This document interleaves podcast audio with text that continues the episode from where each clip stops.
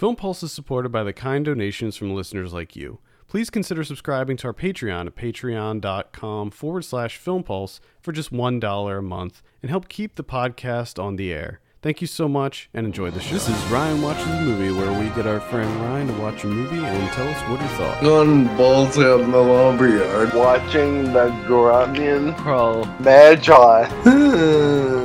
if you're listening to this, don't even waste your time. Hello and welcome to Ryan Watches a Movie. This is episode number 260. My name's Adam Patterson. Today we're joined by Kevin Rakestraw. How are you, Kevin? Good. Also joined by Ryan Holes. How are you? Pretty good. All right. Uh, before we started the sh- start the show this week, I wanted to talk a little bit about a, a news thing that happened. We wanted to talk about it on the regular weekly show, but it like just happened, and there wasn't a whole lot of details about it. But now some more details came out. Uh, Ryan, I'm sure this will be news to you, but a couple weeks ago we talked about uh, the the film critic Devin Faraci and the kind of the hot water that he was in when uh, it became known that he, despite being fired from uh, the Alamo Draft House, he was back on the payroll, and there was this whole big drama around that, and now he's gone for good. And then, probably a week later, maybe maybe even less than that, uh, there were some more allegations thrown at Harry Knowles, the owner of Ain't It Cool News, and Harry Knowles happens to be one of the founders of Fantastic Fest, along with um, along with Tim League of the Alamo Draft House. Oh, I'm gonna say a pretty big douchebag. So Ryan, yes, we'll, we'll get to that. So Ryan, I take it you haven't heard about any of this this uh, Uh, stuff that's I kinda, I've heard, uh, I've read people bitching about Twitter, but I didn't know what it was about, so I just left alone. You're like, I'm not touching that. So there were some allegations thrown against Ed Harry Knowles for being pretty much the same kind of creeper that Devin Faraci was, where he would say awful things to women and grope them and just be kind of a perv. And I guess a lot of these a lot of these women just kept quiet. One of the big things is that a, a lot of these people were either employed by the Alamo Draft House or worked for Birth Movies Death, which is also owned by the Alamo Draft House, or were involved with Fantastic Fest. And when several of these women approached Tim League, he he kind of was he he wasn't happy about the situation. He was uh, appalled by the situation, but he sort of it seems like he sort of tried to sweep it under the rug and was just like, well, just don't just don't get near him. Just don't be around him anymore. And I think that that's one of the big things that's causing some of the outrage here is that both Tim League and his wife sort of knew that that Harry Knowles was a creeper and they didn't really do anything about it. Well, now, of course, uh, all ties have been severed with with him. Uh, three of the main, I, I think they're the main writers. The, they're certainly writers that have been with Ain't It Cool News for a very long time. They all left the site. Um, Ain't It Cool News was dropped as a sponsor for Fantastic Fest, and Harry Knowles was not in attendance. He made it sound like he voluntarily didn't go, but it seems to me like he, he was asked not to attend. I brought him a spot for his tripod. yeah. So if you want to kind of get the whole long lowdown of all of this stuff, the Daily Beast came out with a very lengthy article today that sort of goes over all of this stuff that's been going on. And I think it's it's worth reading because I definitely think that this is something that people need to be having conversations about, especially people in the in the indie film world like us, um, because this is not this is not okay, and I think that it needs to be discussed. Um, Kevin, have you have you perused this article? I did peruse this article, and I don't know if you saw because this happened after you sent me that article. but uh, Louis Black, who is like the co-founder, Yeah, of of South by South- Southwest, Yeah, Did you see his response? I did see it, and what the? I would say that his response is baffling to say the least. I think his response might be the worst that I've seen. It, it, it's not in really. the sense that he makes it seem like number one, he makes it seem like Harry Knowles gave these people. He uses the term power and prestige, which Yeah. I don't think so. I don't think that they got that from Harry Knowles of all people. And then to say that you know the moment an opportunity arise for them to to turn on him, that's what they did with a ruthless vengeance. In his words, which you got to be kidding me. Which is utter bullshit. It, that that is utter bullshit. This guy is a fucking parasite. He he was an asshole from the beginning. Every most people knew that he was an asshole. I mean, he was certainly an asshole to us in the the few interactions that we've had with him. Yeah, and I mean that was I've only had one interaction with like a quote unquote film community, like face to face, and that was it. Was him being a dick. left a bad taste in your mouth. So if you're Uh, not familiar, yeah. so let me just let's backtrack a little bit. Uh, I, I've told this story before, I think on the podcast. I tweeted about it today, but the the one so the first time we ever met Harry Knowles was at South by Southwest. We went to a screening, and it was at the Paramount Theater, which is in an, a really it's an enormous old theater. Um, so there's lots of seats, but the seating is not the best there. There's a small section in the middle that is handicapped accessible. By spot, you mean room enough for two? Yeah, there's pretty much just room for two two wheelchairs in that spot. And if you don't if those spots are full, you're pretty much screwed. So we we go there, we get a spot and and correct me if I'm if any of this is inc- is not right cuz it's been a while. Uh, we get a spot. Harry Knowles comes in and grabs an usher and we are forced to move Ryan out of the handicap spot because he wants to set up a tripod before the screening because he's going to be recording the, the Q&A after the screening. I and- believe that's correct. He he does it in the most childish way. He throws a little temper tantrum about Ryan who's in a wheelchair and who needs a wheelchair. This I mean, I don't want to Yeah, sound I don't want to sound insensitive, but Harry Knowles maybe maybe things have changed, but at the time he didn't need a wheelchair. I, And- I will be perfectly comfortable saying that. Because he got up on, he walked up on stage. Well, but that that's besides the point. The point is Ryan's in a wheelchair. He needs to have that handicapped spot. There's nowhere else for him.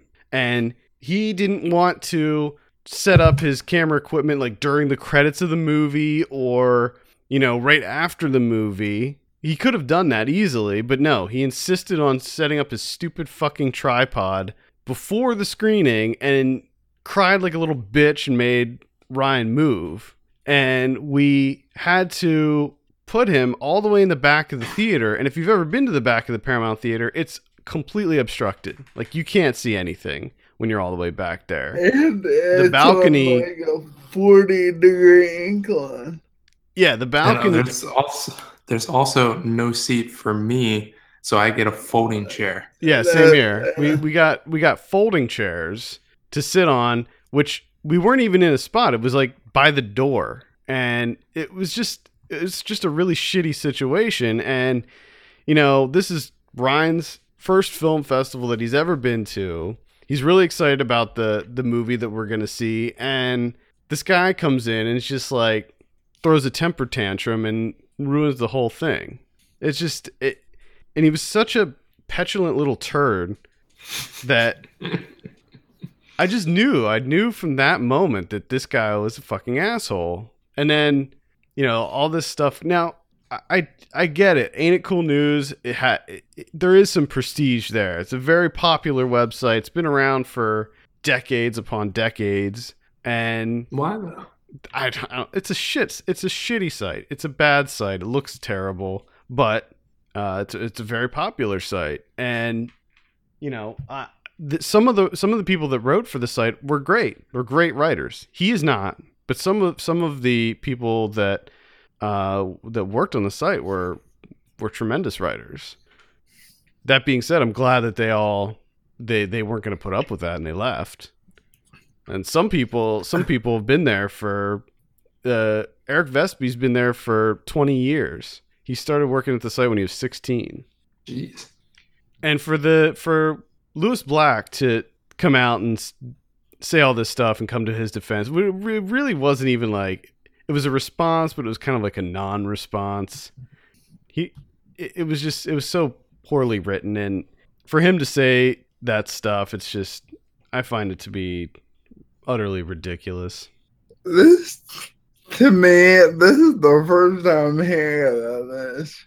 And it really, I don't want to bring it up, but it really sounds like Donald Trump. When we did it, like we let his actions go and we ignore them and then we put them under the rug and he stood dick and he grabbed pussies.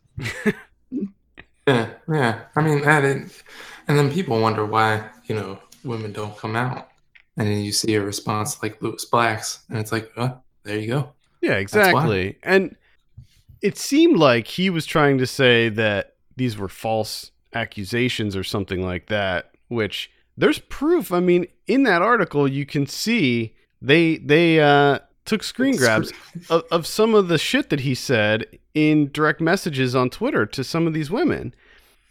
Let me let me just I have it up here. I want to read some of these cuz this these are great. So he, this is uh, an interaction that he he had with um, a film blogger. He goes, "Come hither to Austin. Your eyeliner makes you look good enough to eat." Obviously, I'm talking about cannibalism, baby. What the You can have my Vienna sausage anytime. I'll cover it in cabbage. Shut your eyes and pretend it's all rice. Dude, what the fuck? Also, drinking and watching Blue Velvet brings out the carnal, just like your eyeliner. Wow. So there's that. I'm not even sure how to make sense of that. I'm not sure what that a lot of that stuff means. It's just I know it's gross. Well, all you have to do is read his review of Heroes and you'll know. You'll know what kind of guy he is. I, I couldn't believe that. Kevin sends me this review of Harry Knowles. He, he wrote a review for the show Heroes in 2006. So this is like a long time ago that he wrote it. And it's like the mo it's the whole thing is just about uh Hayden Panettiere and like how because of her powers her hymen grows back and it's, it's just so What? yeah, he What the fucking wrong with it? Yeah. A lot of things, uh, right? Dude, that's like a whole nother level of creepy.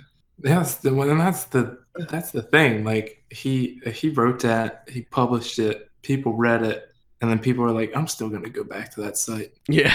Yeah, like what Like how how I mean maybe I think I think if he wrote it now that would not fly. I think back in 2006 people were more like okay with those kind of like chauvinist remarks. I, I feel like you don't get away with that kind of Yeah. stuff these days.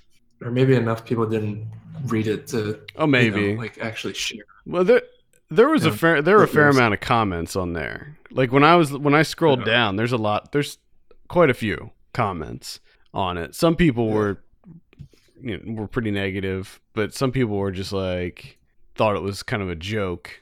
Mhm. That's what I'm saying. What if they all think that this is all funny? Again, like Donald Trump, he amused himself, but no one else. No one else. Well, I don't think grabbing women's asses and trying to grope them and put your hand up their shirts and stuff is funny. I don't think that that should be accepted or Yeah, brushed true. off because that's that's assault is what it is especially if it's unwanted I don't even like back when back when I was in high school. I was like a horny little teenager. And I wouldn't walk up to some girl and just grab her. wherever. Well, I think It's- it's. I think what it is is I think we talked about this with the Devin Faraci thing too. It's like these guys that they get a little bit of popularity. You know these these fucking basement dwelling film nerds get a little bit of uh, fame, even within their own little niche, and it just they think that they're hot shit and they can just be grabbing pussies all over the place. Is that what we're gonna do? When we get real popular, we're gonna grab pussies. I'll punch you in the face if you do. I'm just imagining you attempting to, be grabbing women, groping women. I'd be grabbing the person standing beside them. Yeah, you, you'd be grabbing their their boyfriend and, and getting your face pushed off. All right, so that's that. I just wanted to bring that up. Um, definitely check out the Daily Beast article that, that goes over everything. Uh, and the, there's a lot of talk on Twitter about it too. So, you know, we'll we'll talk about it again if there's any developments that, that come up with that. What? Sorry, go ahead, Kevin. No, no, no, let's let's let's move on. Okay, Ryan, what movie do we have you watch this week? Bubblegum and broken fingers. Bubblegum and Broken Fingers. This came out in 2011. We picked this in honor of National Chewing Gum Day, which uh, is observed on September 30th. So mark your calendars for that. yeah. We'll, we'll talk about that in a little bit. Uh, I have a synopsis here for this. Uh, If oh man, it's a long one. I hate these long ones. Synopsis, like part of the whole plot outline. If you don't have your own plan, you'll damn sure be a part of someone else's. It's a lesson learned the hard way in this modern day gangster western. Rodney, a young mob bagman, wants to give up his life of crime, but his partner Dominic has a plan of his own. Rodney finds himself in a no win situation and fights desperately to return to his pregnant wife and leave the business for good. Unfortunately, the road back to Vegas proves treacherous. Follow the journey of a mysterious silver briefcase and witness the havoc it brings to the one who carries it. In this story of s- several seemingly unrelated stories, we see how paths collide throughout, revealing multiple plot twists. Bubblegum and Broken Fingers is a bizarre trip around the block that will leave you lifetimes away from where you started. There are several issues with that synopsis. We'll get I feel like into I've watched the movie already. Yes. Ryan, tell us a little bit about Bubblegum and Broken Fingers. Well, First of all, I need to explain.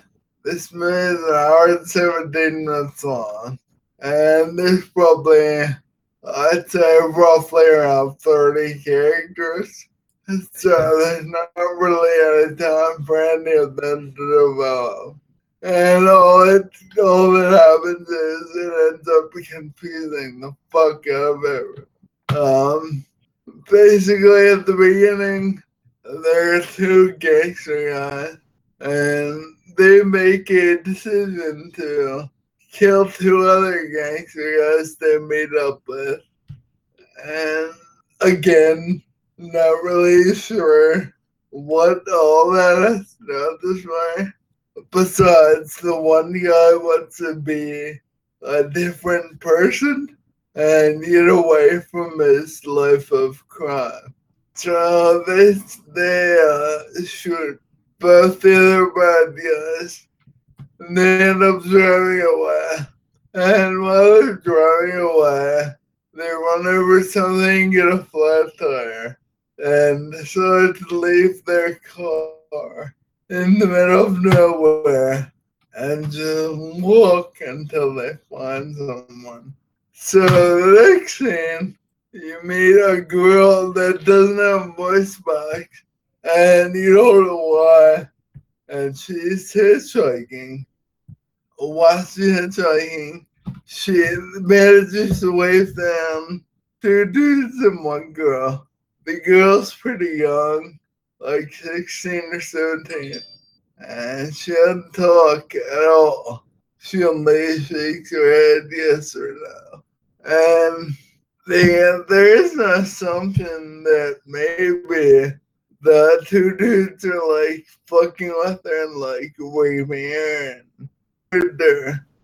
So the two these two guys and I'm getting killed. But another one who was that who is this lady without a voice box. End up handcuffing her before she kills them. And when they handcuff her, she cuts her arm off, the handcuffs, and then goes out and kills them. Then takes the minivan they had and drives off, drives sort of back home. Meanwhile, in the aftermath, you see the street gangster guys walking around the uh, scene. And the next scene is this girl's sister who is banging a dude.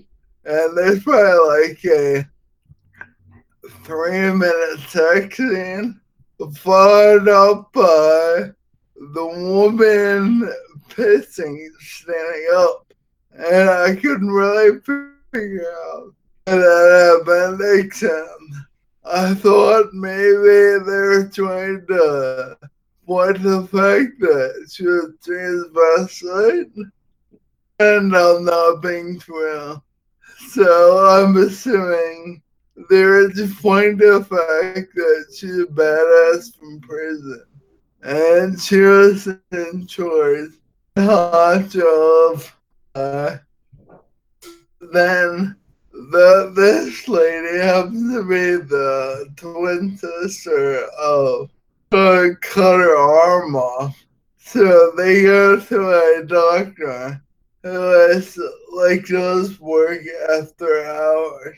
And they go in to get help and that's where it'll lose me because all kinds of characters introduced.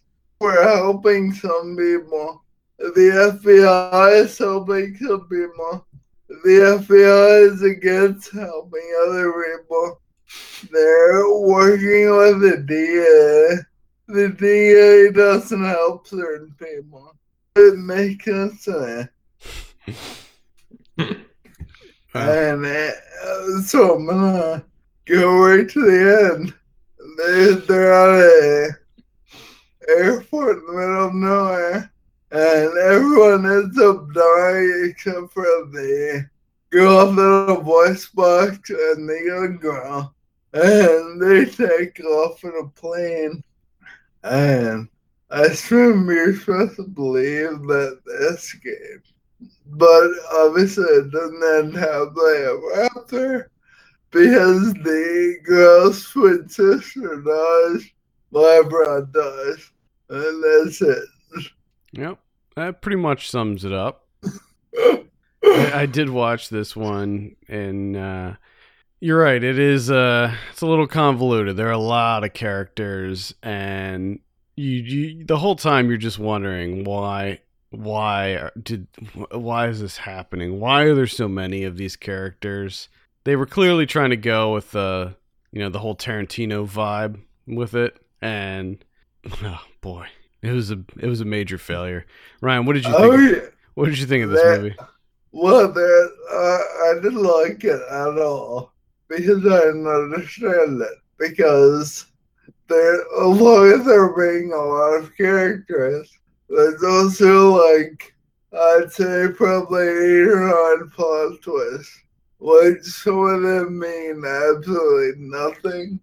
I just, uh, I mean, well, a, a lot of the actions of the people made zero sense at all. Like there was there was the U.S. Marshals, and then there was the FBI and the DEA, and then there's this.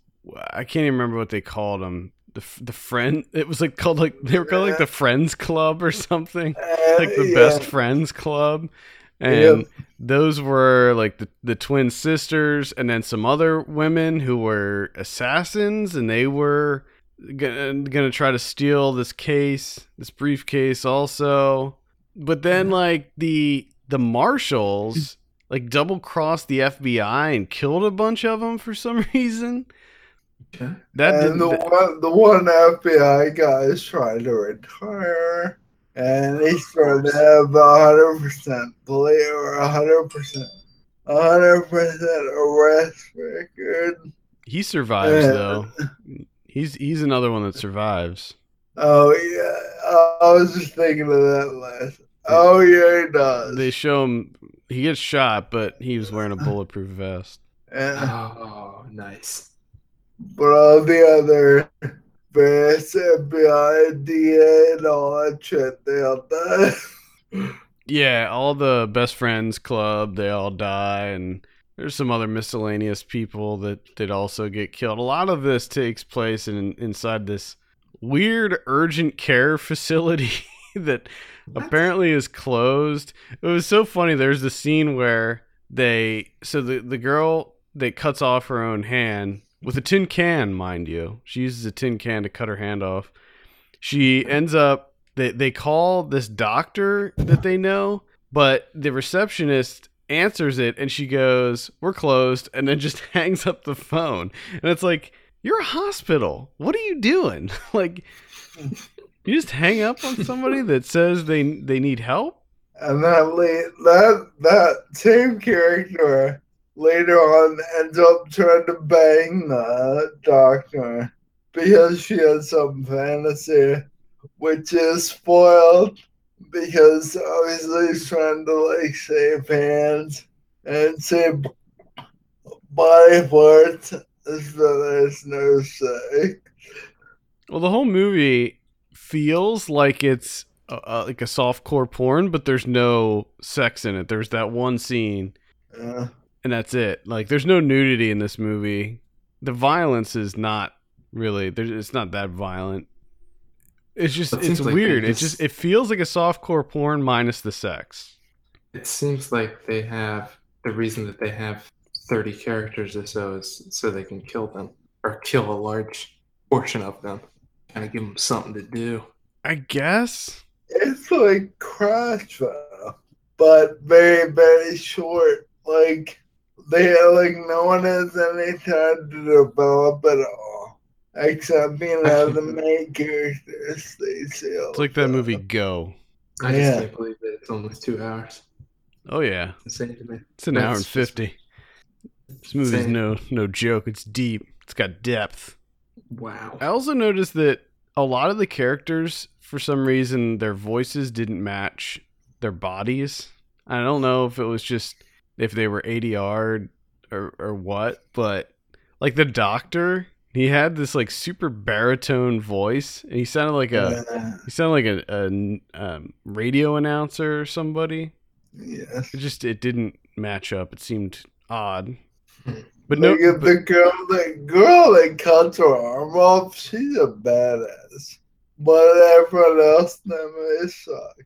the one scene I liked was when they they forced this doctor to sew her hand back on, but Yes. it was d- did not work, and her hand turned completely black, and then she just ripped it off and threw it in the garbage. That was also my favorite. I just I, I don't that was like the one the one scene that I enjoyed in that movie.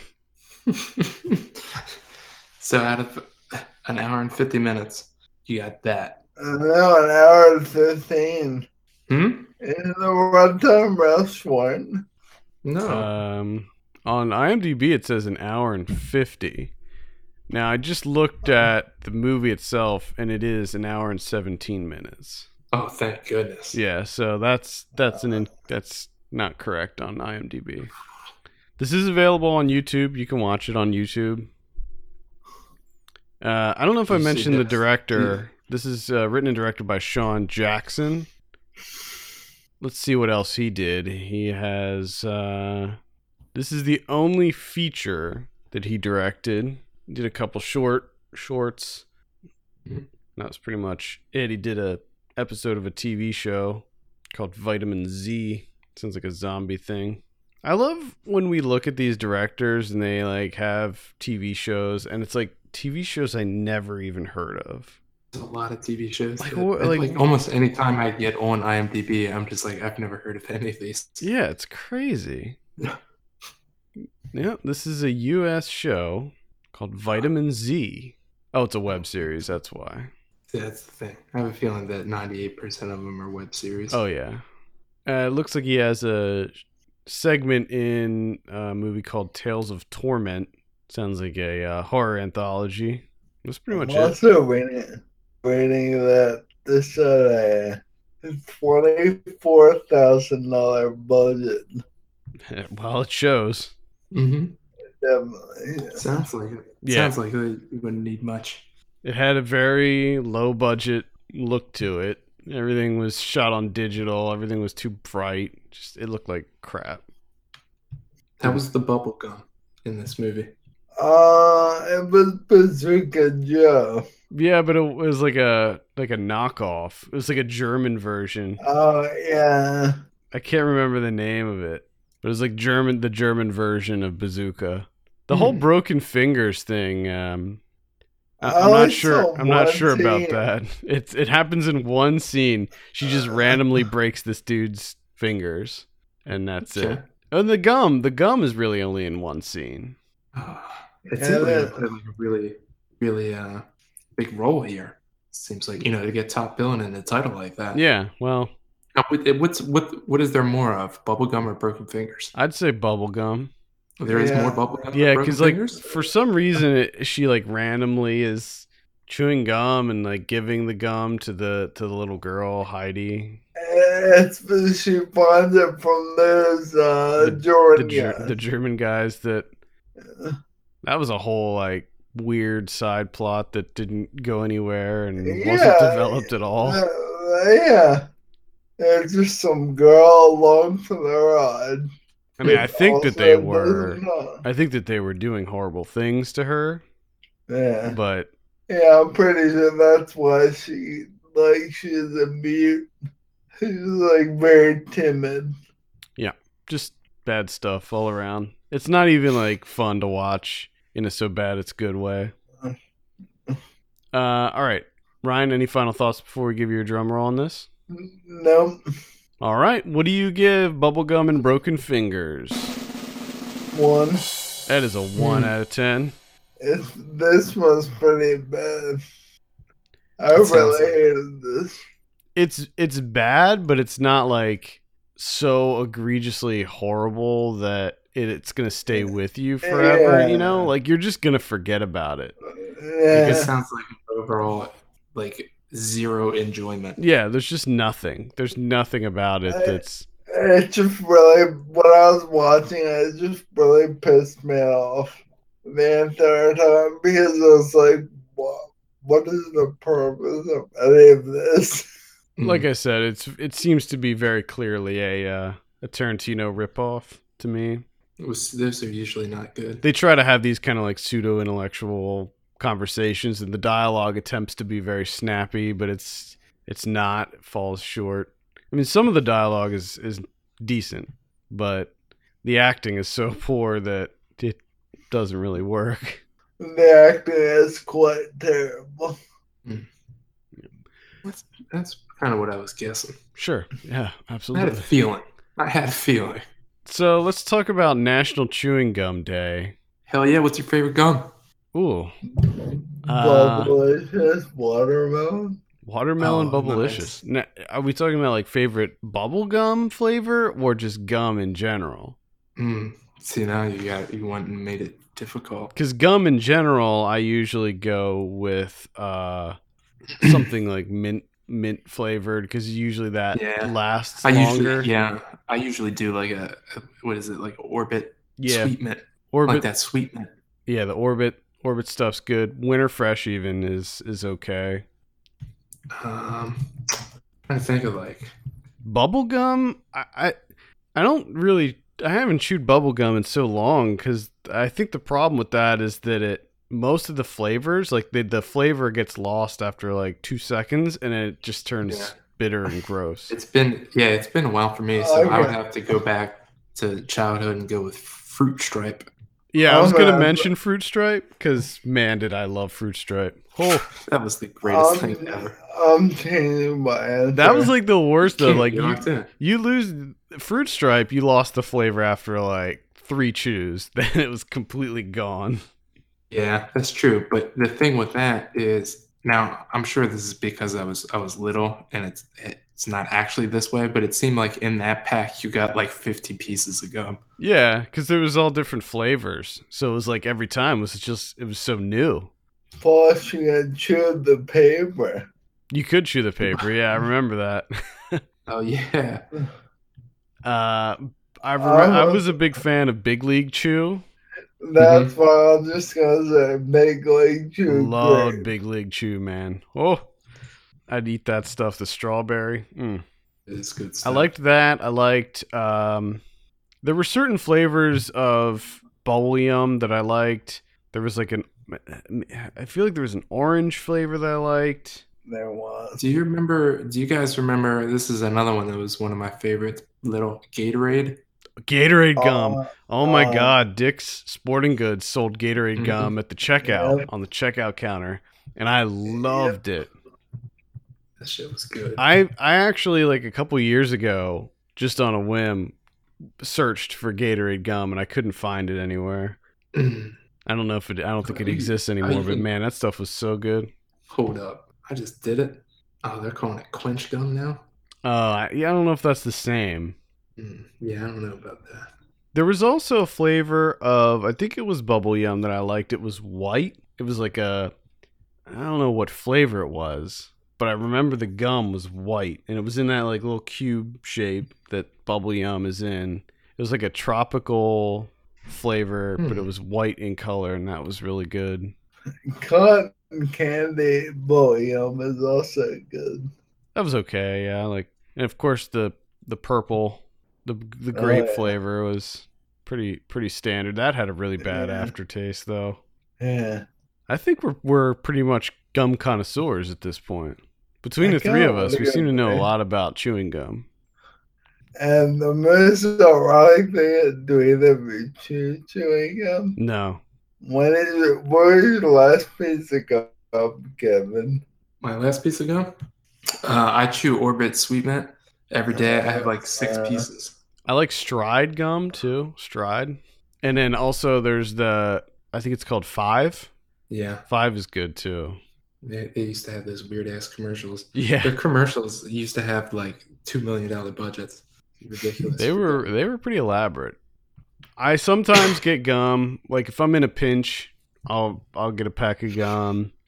Mostly I have Altoids. That's what I use to freshen my breath. I'm I'm like very concerned about my breath, like especially in a work environment. Mhm. If I'm in a social situation, I'm really cognizant of my breath and I'm always concerned about having bad breath because I know that if I'm around somebody that has bad breath, it's just it ruins my day. So You don't want to be that guy. I don't want to be that guy, so I always have something to keep that shit fresh. Got it. But usually it's Altoids. Fair enough. So how do we observe National Chewing Gum Day? Uh, buy a pack of your favorite flavor of chewing gum and share it with your friends, and then use the hashtag Chewing Gum Day on social media. Simple enough. Simple enough. Yeah, simple enough. Just- In 1848, John B. Curtis developed and sold the first commercial chewing gum, which was called the State of Maine Pure Spruce Gum. Nice. All right, there it is, National Chewing Gum Day. Have a blast. Any closing hmm. remarks, Ryan? Don't watch us. Okay. Simple Av- enough. avoid bubblegum and broken fingers.